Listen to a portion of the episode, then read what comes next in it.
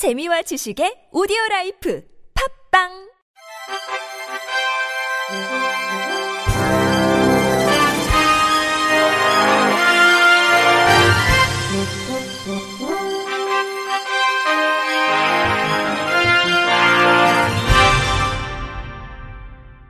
청취자 여러분 안녕하십니까? 1월 셋째 주 주간 KBIC 뉴스입니다.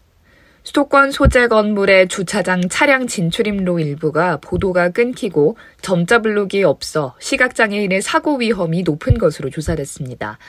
한국소비자원이 수도권 소재 건물에 주차장 차량 진출입로 100개소를 조사한 결과 이 가운데 25개소의 차량 진출입로는 보도가 끊겼고 57개소에는 점자 블록이 설치되어 있지 않은 것으로 드러났습니다.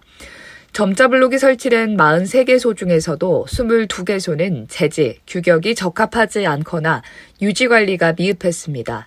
또 47개소에는 볼라드가 설치되지 않았고 36개소는 비규격 철제, 석재, 볼라드 설치, 전면 저명 블록 미설치, 유지 관리 미흡 등 설치 기준에 적합하지 않았습니다. 아울러 37개 소에는 출입 경보 장치가 없어 시각장애인을 비롯한 보행자 또는 다른 차량이 이를 인지하지 못할 가능성이 높고 나머지 16개 소도 경보 장치가 작동하지 않거나 소리가 울리지 않는 등 관리 상태가 미흡했습니다. 제18회 장애인 동계체전이 코로나19 확산 여파로 취소됐습니다.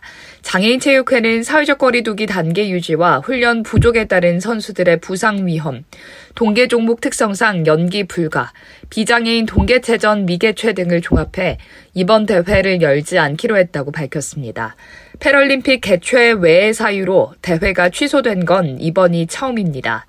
한편 이번 대회는 다음 달 18일부터 22일까지 강원도 일원에서 열릴 예정이었습니다. 한국장애인단체 총연합회가 성명을 내고 장애인을 코로나19 백신 우선 접종 대상에 포함해야 한다고 촉구했습니다.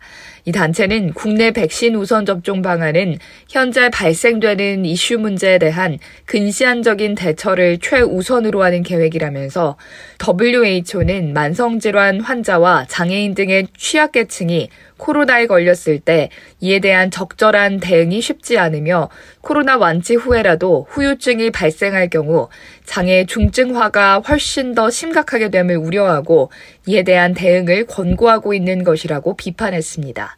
그러면서 장애인이 코로나19에 취약하며 사망률 또한 비장애인보다 높은 상황을 충분히 인지함에도 정부가 장애인에 대한 백신 접종 계획을 수립하지 않고 있다고 지적했습니다.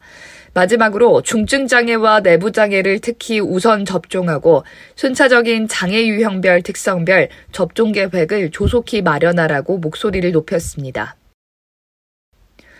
한국장애인 고용공단 고용개발원이 한눈에 보이는 2020 장애인 통계를 발간했습니다. 한눈에 보이는 장애인 통계는 모든 국민이 장애인과 관련된 통계를 보다 쉽게 이해할 수 있도록 주요 핵심 지표를 그래프 형태로 작성한 자료입니다.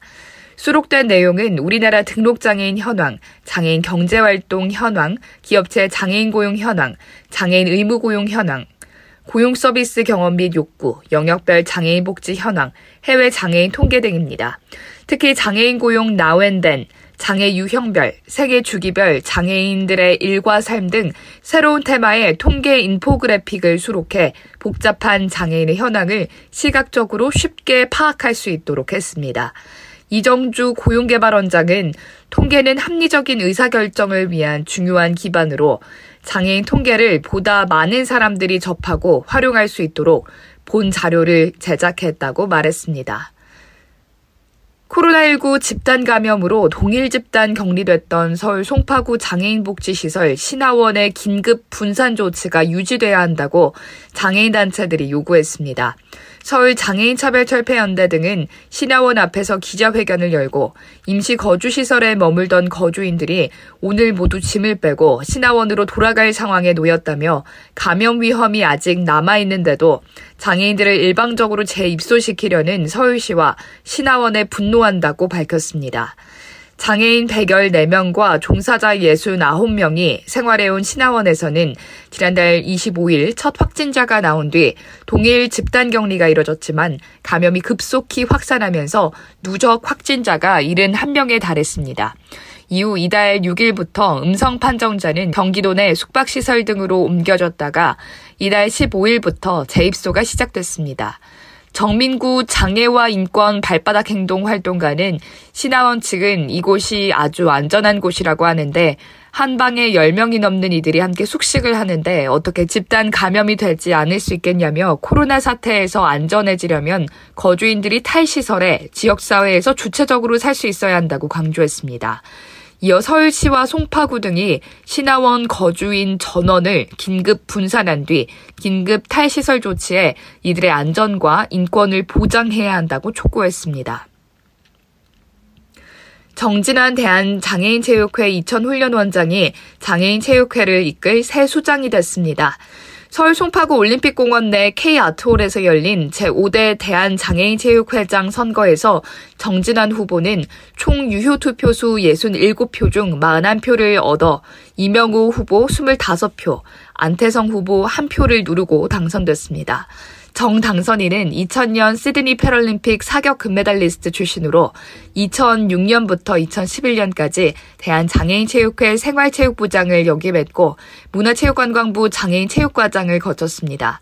정진환 당선인은 오는 2025년 2월까지 4년간 대한장애인체육회를 이끌게 됩니다. 국립장애인도서관이 국내 거주 시각장애인 100명을 대상으로 영업권 자료를 무료로 이용할 수 있는 북쉐어 온라인 도서관 회원을 선착순으로 모집합니다. 북쉐어 온라인 도서관은 시각장애인을 위해 미국 비영리 단체 베네테크가 운영하는 온라인 도서관으로 인문, 사회과학, 자연과학 등 전 주제에 걸쳐 영어권 자료를 음성도서, 점자도서, 큰 글자도서 등으로 지원하며 95만여 종의 콘텐츠를 이용할 수 있습니다. 신청 방법은 국립장애인도서관 누리집에서 관련 서류를 내려받아 작성한 후 우편, 전자우편, 팩스 등으로 제출하면 됩니다. 앞서 국립장애인도서관은 지난 2012년부터 지금까지 650여 명의 시각장애인을 지원했습니다. 이화여자대학교는 재학생들이 시각장애인을 위한 길찾기 안내 로봇 네비로를 개발했다고 밝혔습니다. 지난 학기 이화여대 도전학기제를 통해 휴먼기계 바이오공학부 3학년 학생 4명이 개발한 네비로는 시각장애인이 GPS 이용이 불가한 실내에서도 목적지를 찾도록 안내하고 센서와 카메라를 이용해 보행 중 나타나는 장애물을 인공지능 기술로 인식해 피하도록 돕습니다.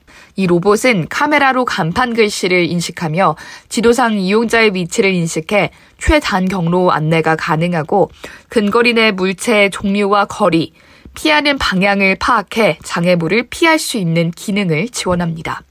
또 바퀴와 손잡이가 달린 유모차 형태로 제작됐고 음성 기능을 통해 경로 안내, 장애물 위험 인식 등 다양한 안내를 수행합니다. 오지영 씨는 팀 주자가 전공과 밀접한 관련이 있어 전공 수업에서 배운 것들을 실제 적용하고 개발함으로써 전공 성취도를 높일 수 있었고 팀원들과 협업하며 엔지니어의 필수 역량인 협업 능력을 기를 수 있어서 매우 의미 있는 경험이었다고 말했습니다. 이상으로 1월 셋째 주 주간 KBIC 뉴스를 마칩니다. 지금까지 제작의 이창훈, 진행의 유정진이었습니다. 고맙습니다. KBIC.